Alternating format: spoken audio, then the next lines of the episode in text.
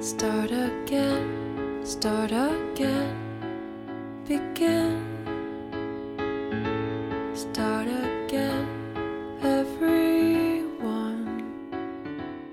The truth is, if you feel called to this work and you see people sitting on a bridge with nothing, with no shelter, with no water, with no food, you have to do something. Say goodbye to our old life. It's a brand new world, a new beginning. if I don't have this work or some work where I can actually see the whole point of the Bible and the gospel and all those things, if there's not something tangible, then I might as well not go. My friend. Begin. Don't forget anyone. Hey, everybody, this is Rod Hayden, And I'm Flora. and you're listening to Caterpillar Goo. Yay, it's been a while. It has been a while.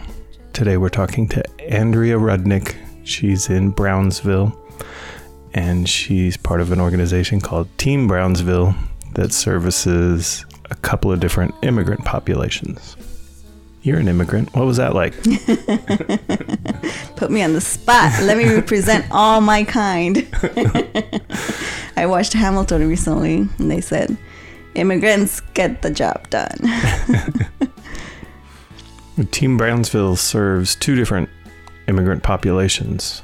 One is asylum seekers who are trying to get to the border to legally request asylum in the United States. They're fleeing all kinds of terrible conditions in a whole bunch of different countries. They're not all coming from Mexico or Central America or South America, like I think the perception is at the southern border.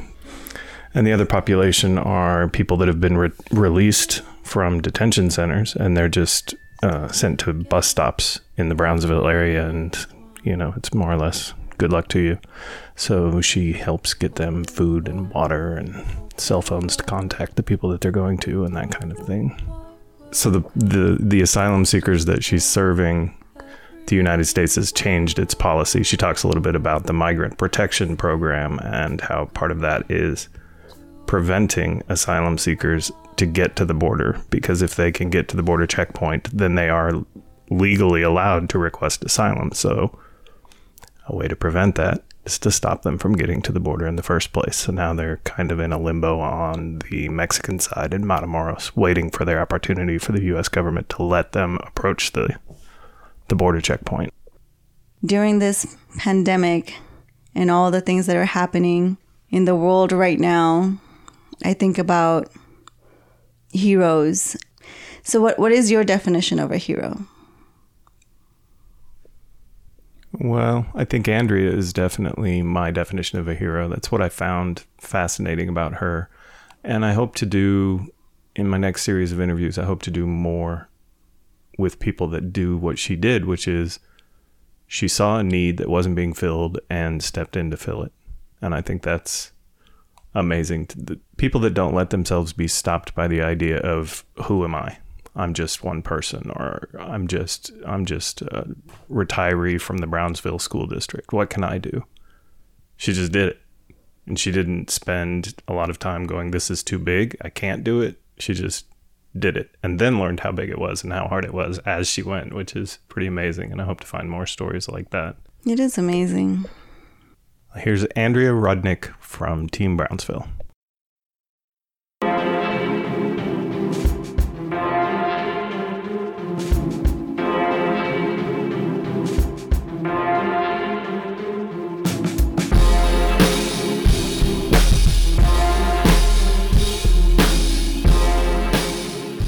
Transformation. Transformation comes slowly.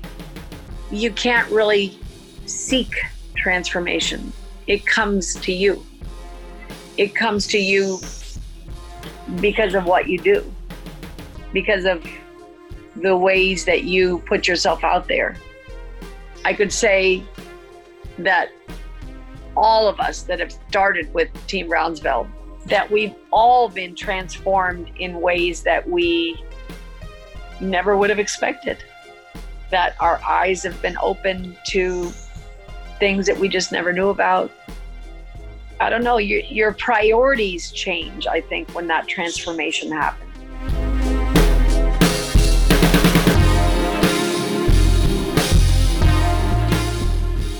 We started in, in July of 2018, and you know we've gone through a lot of changes. Um, certainly, more changes than we ever would have known about.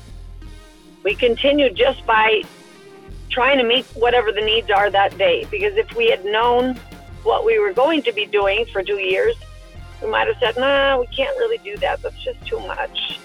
But this way, just just uh, one day at a time. Let's see what today brings. Okay, what what are the needs today? What needs uh, can we meet? That's really how we continue.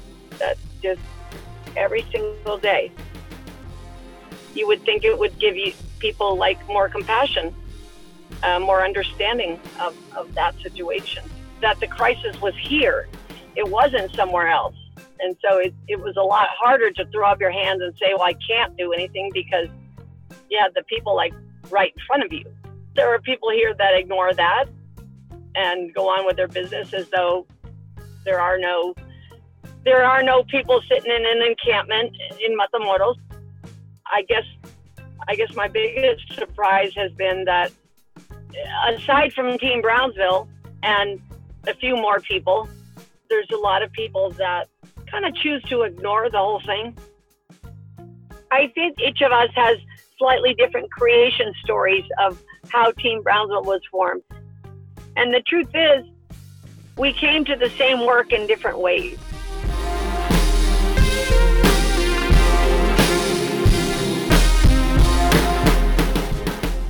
We came in just as teachers and administrators from the school district here in Brownsville. Um, the skills that we bring in are skills that we've had from being teachers and administrators and um, you know working with kids with special needs uh, working in a in a community that's a high poverty community a community where you do have a lot of kids that are undocumented kids that are uh, families that struggle a great deal. Um, so I think we just, we came in with that more than anything. Just that that background of these are our people. They're not different from the people that we've been working with all along. For me, what what inspired me was going to the big march, the the march against family separation, and you know, just I knew about it. I knew what was happening, and then I went to that that march, and you know, it, it was a really big march for Brownsville. So I would say that was just a catalyst, and then all, and then the next thing that happened for me personally is one of the organizers, one of the people that works for the ACLU. His name is Mike Seifert. He sent out a, a message saying, "Please do what you can because we have people that are sitting on the bridge with nothing." The truth is, if you feel called to this work and you see people sitting on a bridge with nothing, with no shelter, with no water, with no food, you have to do something. You can't just ignore it, or at least I can't. And I think that the people who who eventually came to be Team Brownsville couldn't ignore it either. We started with five or six people, and pretty quickly we got up to maybe 10 or so we kind of had to come up with how were we going to do that work. And we did have good models to go by because there are other organizations that have been doing the work, especially in the bus stations. Like there's an organization in San Antonio, and I'm sure there's one in, in Austin as well that meet and greet people at the bus stations. So this would be the starting place because we have three detention centers um, in the area of Brownsville they would bring um, people that were released from the detention center to our bus station. I mean, we were getting people from here to wherever. And we just had this network of people that would meet and greet at bus stations all over the country. They uh, the numbers have gone up and down. Um, right now, because of COVID, I think that they're releasing more people because they have had many COVID cases in the detention centers. And so there's been a big outcry to release people. And we talk to a lot of people and horrific stories, and the stories affect you. Um, you realize that there's so much you can't do. And I don't know, for me, that that's just my drive is just to keep doing what I can do. But just knowing that I can't do everything and I can't meet every need and I can't there's many things that are that go on in the encampment that we have no no control over. There's cartel activity everywhere in Mexico and that doesn't exclude the encampment. Those are all things that we don't have control over. I really don't know how these families got here, but but they're getting here at a really bad time. But it was really metering that set these people on the bridge because that stopped them from crossing into the United States to request asylum. And that population that you're serving isn't illegal anyway, right? They're following the legal procedure for seeking asylum, right? They are, and a lot of people don't understand that. But that's also the rhetoric that that comes through uh, from the current administration that these are illegals. They're coming, you know, for the wrong reasons. It, it presents these people in the worst possible light. Hence the migrant protection protocol. It's not protecting the migrants at all. It's protecting the American people against the migrants. Look it up. I think it's on the Department of Homeland Security uh, webpage is where they have like a write up about what MPP is. And you'll see, you'll be shocked. I was. Because the rules say that if you can, if you're on U.S. territory, you can request asylum. But if you put the checkpoint at the right at the midpoint, you know, kind of straddling the line, and you don't allow these people to cross the line, well, then I guess it's fair game. That it was making sure that asylum seekers did not get through to, to request asylum. As long as they keep them back in Mexico, you know, they haven't requested asylum yet. So we never had people sitting on the bridge like that waiting to, to request asylum. Um, they were they had always been able to cross freely, and so it was kind of like go back and take a number, and then very very slow crossing of people to request asylum. Like where before you they would arrive and they would cross, now they would arrive and there might be 50 people ahead of them and they were crossing people you know they might cross two men one day then they might wait a few days and then they might cross a family and then a couple of more days would pass and then they cross a few more you know it was never very many and so it just had this effect of more and more people arriving and not being able to get across. And so just kind of building up and building up the encampment. And it's frustrating and infuriating to to think about, you know, you're serving these people that have been through so much and our own government refuses to let them in. And we have people now that have been there a full year because MPP started near the end of July in Matamoros. That's when they, they started the policy, and we had our first family cross and come back to Matamoros. We almost didn't believe it when we heard it. Almost thought, no, it, it just can't be. But when we got the first families back, everybody was devastated. All, all the people that were waiting were devastated because, of course, they had kind of heard about MPP and the possibility, and they knew that it might mean that they weren't going to their family in the States that, that whoever was waiting for them in the U.S., you know, wasn't going to receive them because they weren't coming. And uh, so now we have people that have been there a full year. It's heart wrenching to see people go through so many different things. And COVID is just another thing thrown on top of everything that was already really terrible there you know, just just makes everything that much worse. But how are we going to meet the needs of these people? Because at that point, which was the fall, it was growing and growing and growing and growing. So we went from about 150 people prior to MPP to by let's say no October November there were probably six or seven hundred, and it was just growing by hundreds every month. So now there's mm, there have been up to 2,000 in the encampment, and then there's been another two or 3,000, they say, in the city of Matamoros. There's a lot of people under MPP.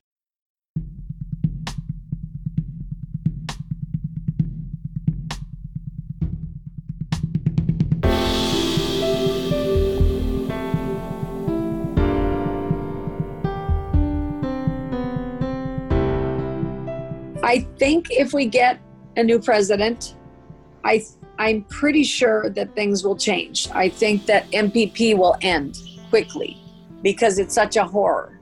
Um, I just cannot imagine that it won't change. You know, be one of the first things that does change. I, I just, and if that happens, then there the encampment will empty out.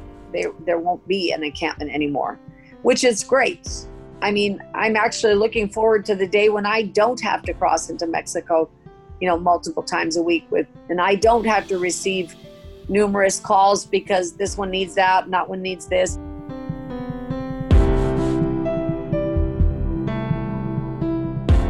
You know, these people have suffered tremendously and deserve a chance to come into the United States. These are not bad people. These are people that have have suffered and have gone through terrible traumas, many of them, and they just deserve a chance to live.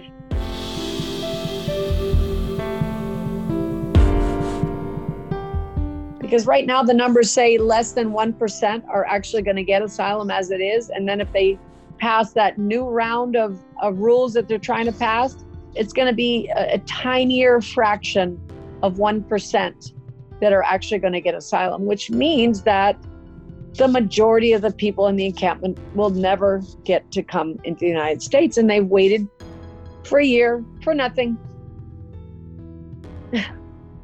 suffered for nothing, gone through traumas in the encampment as well as back in their home countries. And now it's not going to come to fruition. And they've done it the legal way. That's the thing that gets to me, you know. These people have actually done it the legal way. They've they've followed the process. They've followed the rules. They haven't crossed the river like so many other people have. Do most of the people who come come knowing that the rules have changed and that their chances are extremely slim or are they still operating under the belief of that things are the way they were before Trump? You know, it's interesting. I see most people, and you cannot convince them that they're not going to get asylum. They just kind of hang on to that. You know, God's going to let me. And I have suffered a lot in my own country, and, and God's going to be with me and and lead me to the promised land. And, you know, there's even if you even if you put it down to statistics you'll hear still hear people say well then i will be in that less than 1% that will be me. And i guess when you've gone through as much as they have that's all that you have left is that hope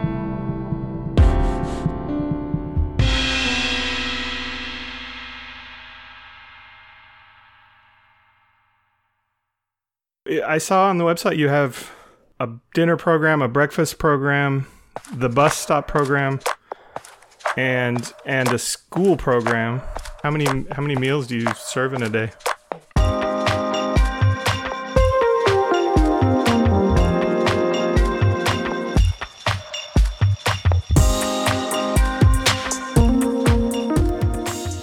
Um, so the breakfast meal is about uh, six or seven hundred. Not everybody gets up.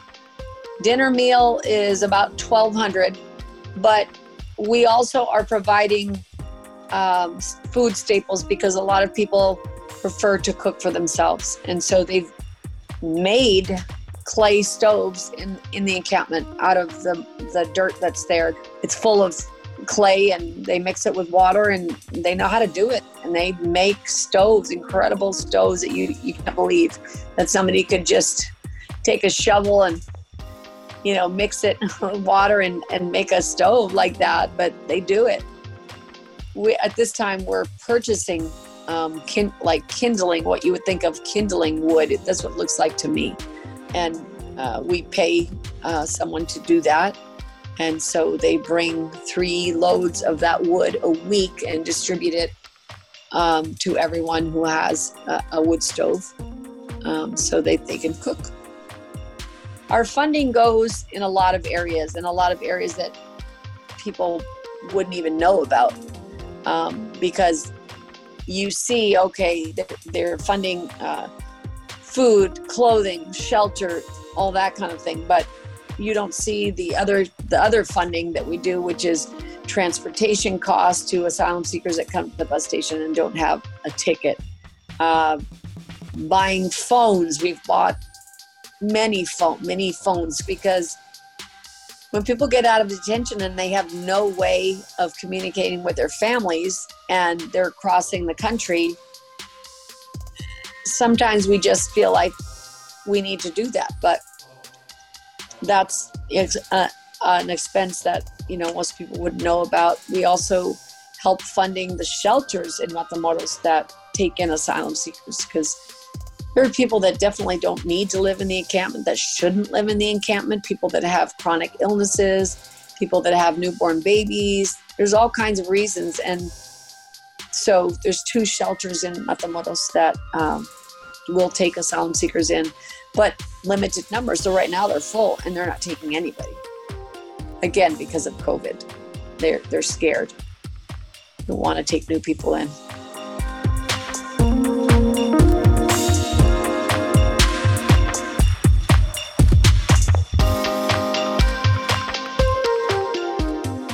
when we could go into Matamoros, I was going into Matamoros three or four times a week. And each time I would go, I would be there for hours uh, of the day.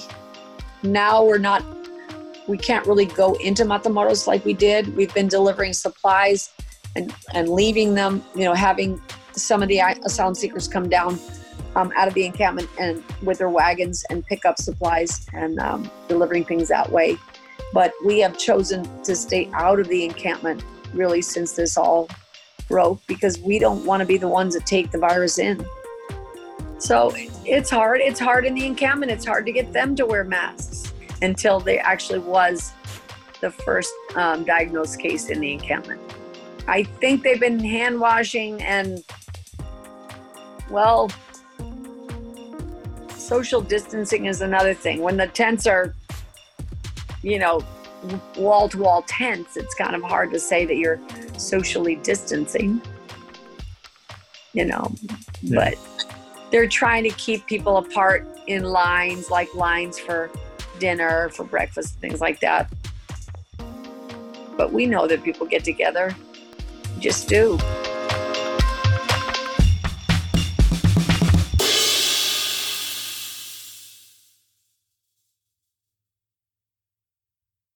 so I actually retired from from the school district um, three years ago, but I retired to help my daughter take care of her young uh, son, who's now he just finished kindergarten.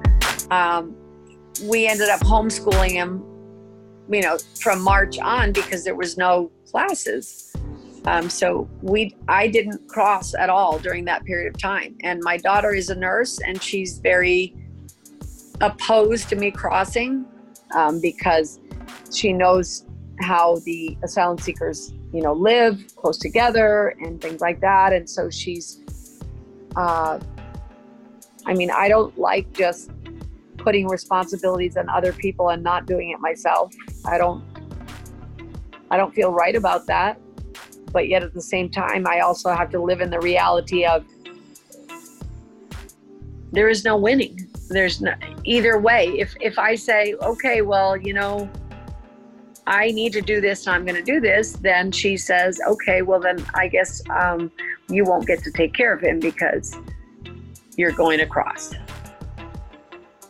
So that's kind of a big threat, isn't it? you're going to get your one grandchild that you have in Brownsville, you're going to get cut off from him. Um, so, yeah, it's a stressor. I mean, it's stinks. Stinks. Um, but as far as other things pre-COVID, it, um, I mean, it definitely affects you. And I'm the volunteer coordinator, and up to the point that COVID stopped people from coming, I was receiving uh, probably 10 to 20 calls or emails or texts a day about people wanting to come and volunteer.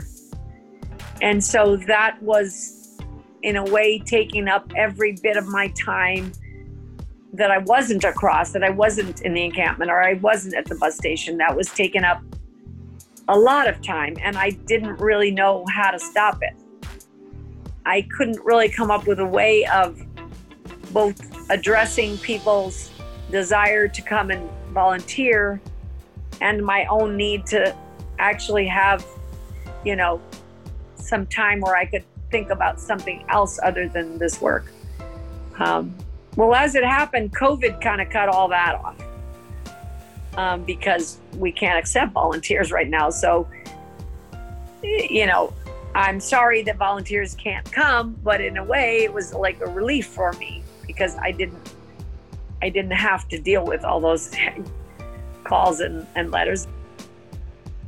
Looking at the positive here, I would say that because because we have to rely on the the team Brownsville people that actually live here to do anything.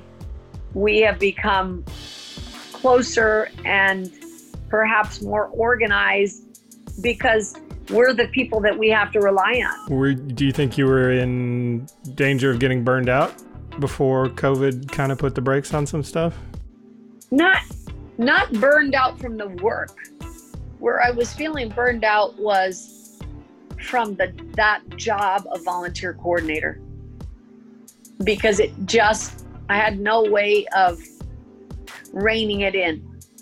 I I didn't maybe I need maybe I needed some professional person that says, "Hey, I, I'm, you know, I have a degree in nonprofit management or something. I know how to do this. You know, I, you know, let's come up with a better system."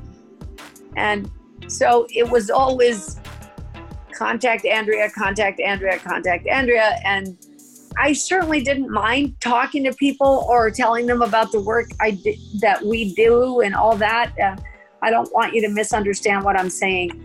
It was really more of the unending quality of it that it there were like six different ways to contact me. And sometimes people would contact me like in three or four different ways. And they would get irate and like, well, I called you and you didn't respond, or I sent you a text and you and I just thought, I I did my best, is all I can say. Everybody always thinks of retirement as, oh, okay, well, now you'll be able to do all, now you'll be able to travel, and now you'll be able to do all the things you wanted to do, and now you'll be able to, you know, now you'll be able to relax, and you'll be able to do nothing, and be, I mean, you know, any number of responses, but that's not been retirement for me at all. I think I'm actually working harder now than I did when I was working a paid job. It just constantly thinking about what is the next thing? What is the next thing I need to do? What what have I forgotten?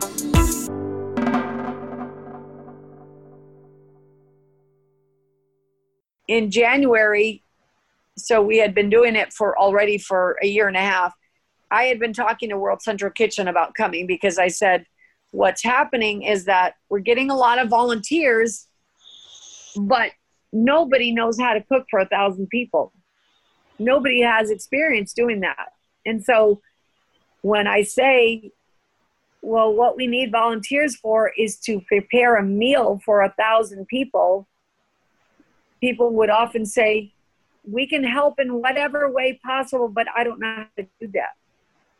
And we, because it's an all volunteer organization, you know, we don't, we didn't have like a person that was assigned, like that was hired to, okay, you're gonna, you're gonna be the head chef and you're gonna like lead all these volunteers to to make the meals. We didn't have that. So we had to kind of work around ourselves and trying to find someone in each group that maybe had a little more experience with cooking and just you know giving people menu ideas and talking about budgets and how much. And the thing is so we expected them to if they were going to come with a group we expected them to come up with a meal plan. If they were cooking you know one night two nights okay you got to come up with a meal plan. You're you're preparing a meal for a thousand people. How are you going to do that? And we would give them some resources. Other people that had come and cooked and it worked very well for some pretty well for some and not so well for some but everybody managed to get a meal across anyway i mean even if it was you know hot dogs and store bought cookies. Occasionally, people did that. You know, they said, okay, well, we'll just make hot dogs and buy carrot sticks or something like that. So, okay, all right, let's go with it. Or sandwiches. Sandwiches was another thing that, that a couple of, of groups made.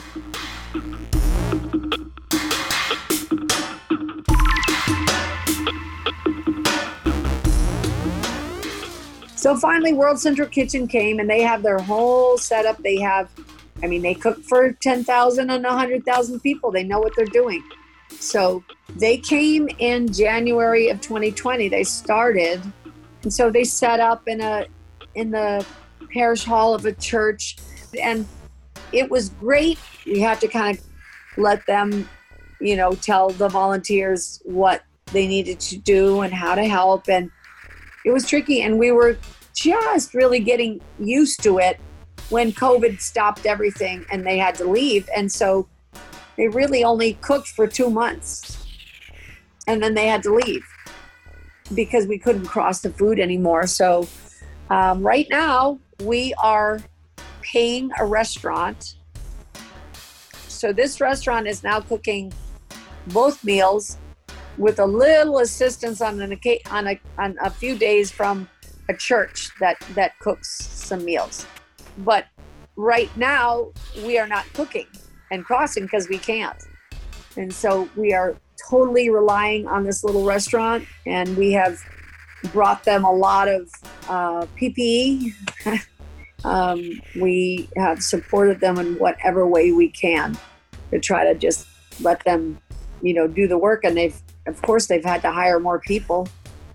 Um, just, you know, from going from a little mom and pop restaurant, which would maybe have, I don't know, at the most 10 people in it at any one time, to now having to cook daily meals for over a thousand people.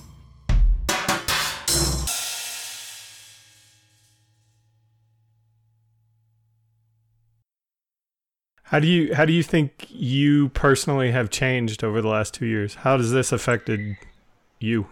Well,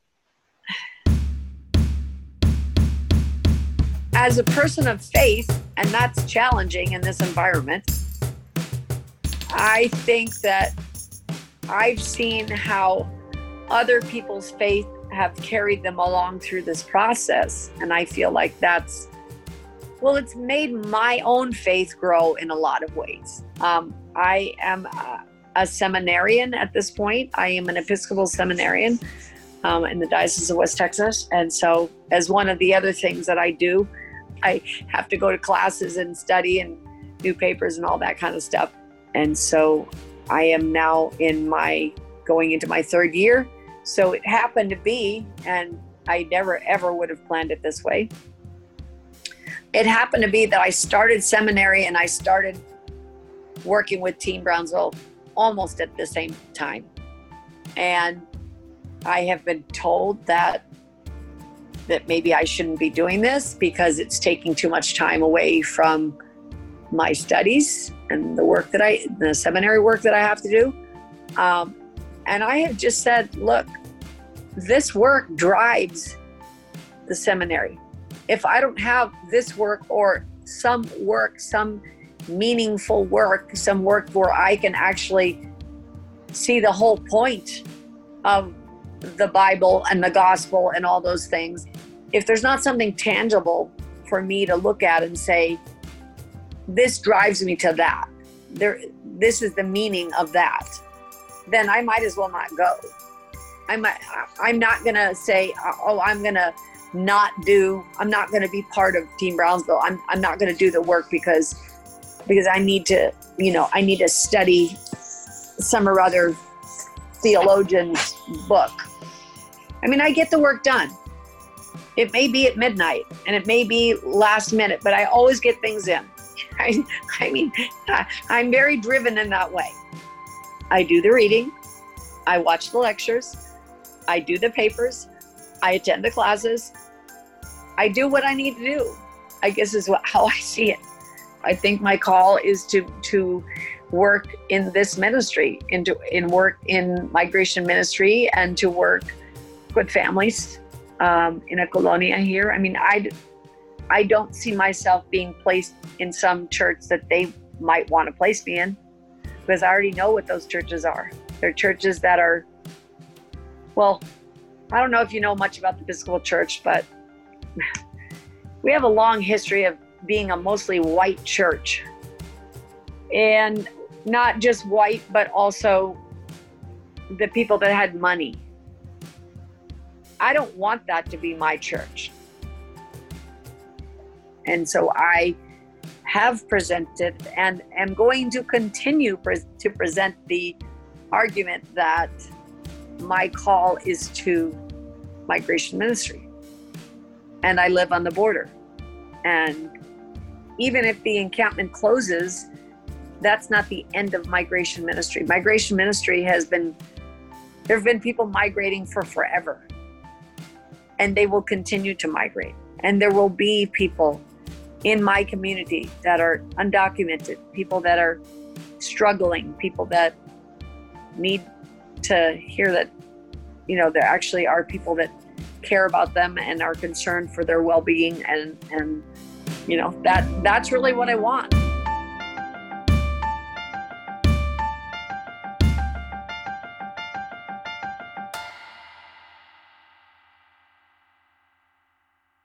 Well, I did want to ask you, like, what what do you need? What do you want from people?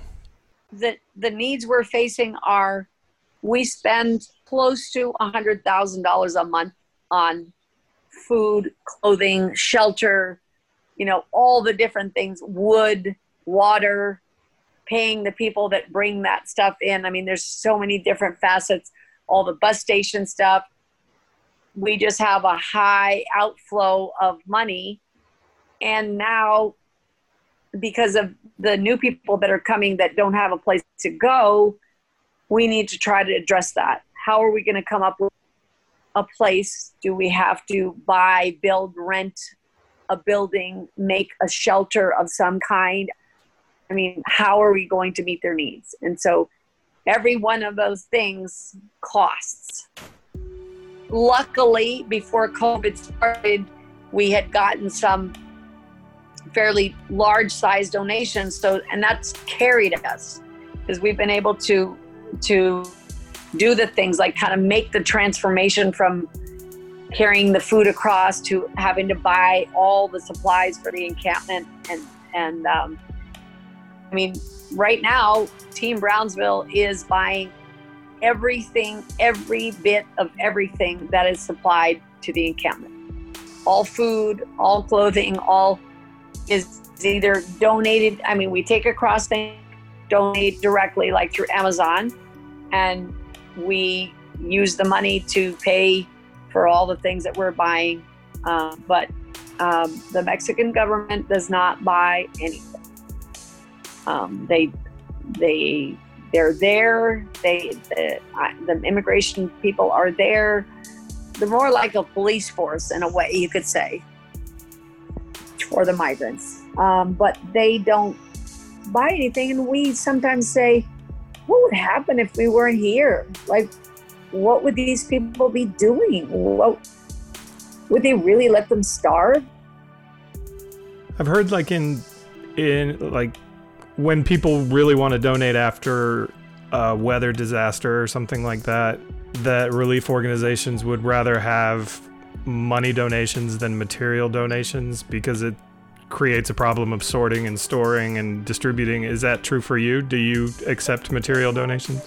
It has been true, and uh, not so much now. We cannot accept any more used clothing. Uh, they're not allowing us to cross use clothing into Mexico, and we can't take it. Um, and we got we got some good donations. Don't get me wrong. We also got a lot of really junky stuff that we had to just literally throw away, or you know, get in there with gloves because you never knew what you were going to find. Clothing that was just so dirty and stained and ratty that are you really going to give it to someone in the encampment? No. But so in a way, it was kind of a relief when when the Mexican customs people said, "Well, you can't cross used clothing anymore. You have to bring receipts. You have to have tags on the clothes." So now, pretty much what people send is stuff from our Amazon wish list, which is stuff that we use and we need, or they send money or uh, we've gotten donations from CWS, uh, which is uh, Christian World Services. It's kind of a ecumenical organization of a lot of different denominations, um, and they provide blankets, and they also provide some other things, some other like disaster relief kits and things like that. Um, so we've gotten, and we've gotten other donations from other organizations in the United States. There's one that's called Baby to Baby that um, would send us um, just a lot of nice things diapers, wipes, uh, bags with baby clothes, things like that. Uh, one, one group raised money for lanterns, for solar lanterns, and came down and we got to distribute those with them. Um, then they, another time they raised money for um, Crocs, Croc type shoes, because people were saying they needed things that, that weren't flip flops, things that had, uh, you know, toes um, because of the mud and everything. So um, people have done that. People have, um, yeah, lots of different kinds of of, of donations. So, um, and you know, we're we're grateful for that. We're grateful for people um, making donations, continuing to actually think about these people right now in this in this COVID time because it's hard to think about anything but yourself sometimes you know what what am I doing now? Or am I just staying in my house all day long and can't go anywhere? And we have had very strong outreach from Austin to to uh, Team Brownsville and there's a large group of um, Episcopalians. I I guess I attract Episcopalians but no we've had really a lot of denominations that, that this group just happens to be uh, from a number of different Episcopal churches in Austin. And they've come down, they actually started coming every month. And they would come and they would bring donations and they would work at our escuelita, which is which was on, was on Sunday morning. Um, and they would cook and it, it it was great. It was great. Um, we're sad to not have them coming right now.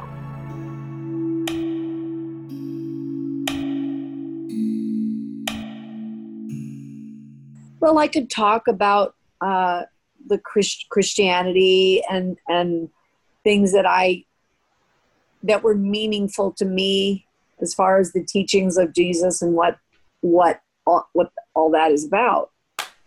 But doing this work has made it much more concrete, has made it much more tangible in a way.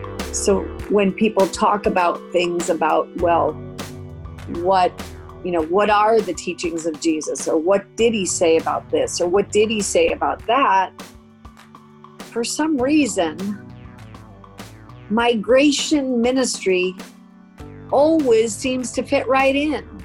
There's never there's never a moment when when I can't in my mind think about, well, he said this and it relates to that. And I actually have to kind of hold myself back on more than a few occasions, especially when I'm around church people, because I know that you can bore people and you can piss people off and you can make people think that you have, you know, dementia because all you can talk about is asylum seekers.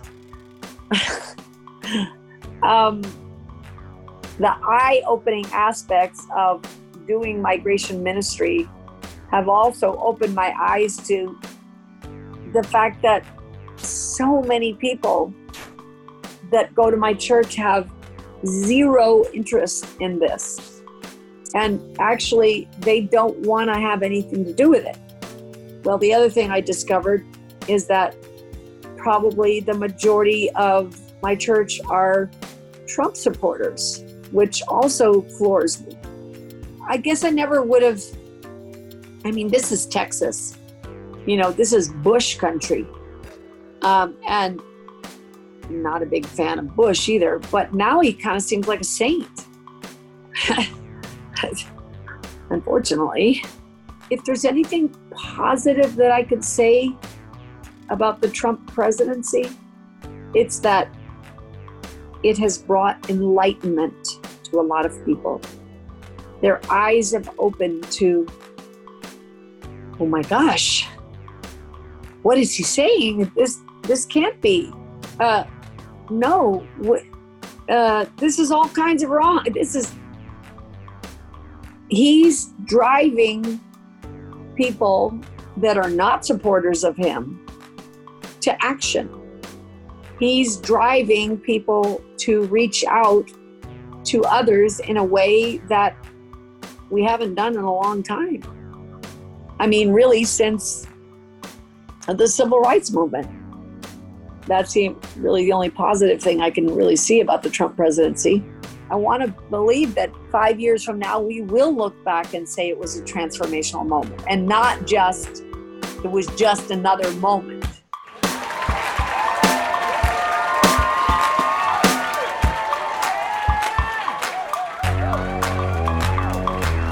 Um, and uh, they keep trying to call me. they keep kind of, I've had like three or four calls from the encampment just in our little talk here. I don't know what they want, but anyway.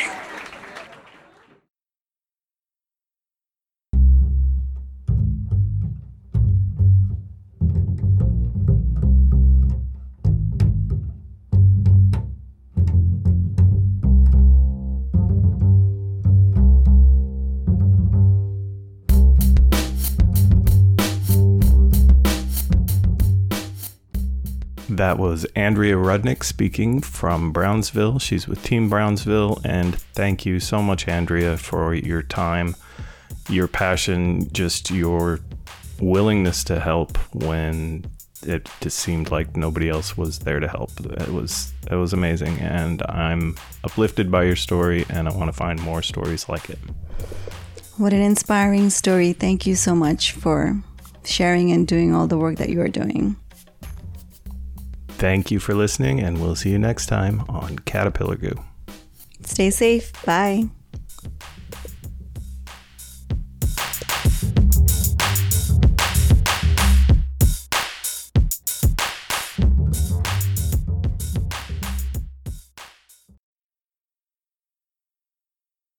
Sorry is all that you can say. Years gone by and still words don't come easily. Forgiveness, forgive me. I forgot that song. You don't know that song? Yes. You sure it's recorded? I don't want to have to do this all over again.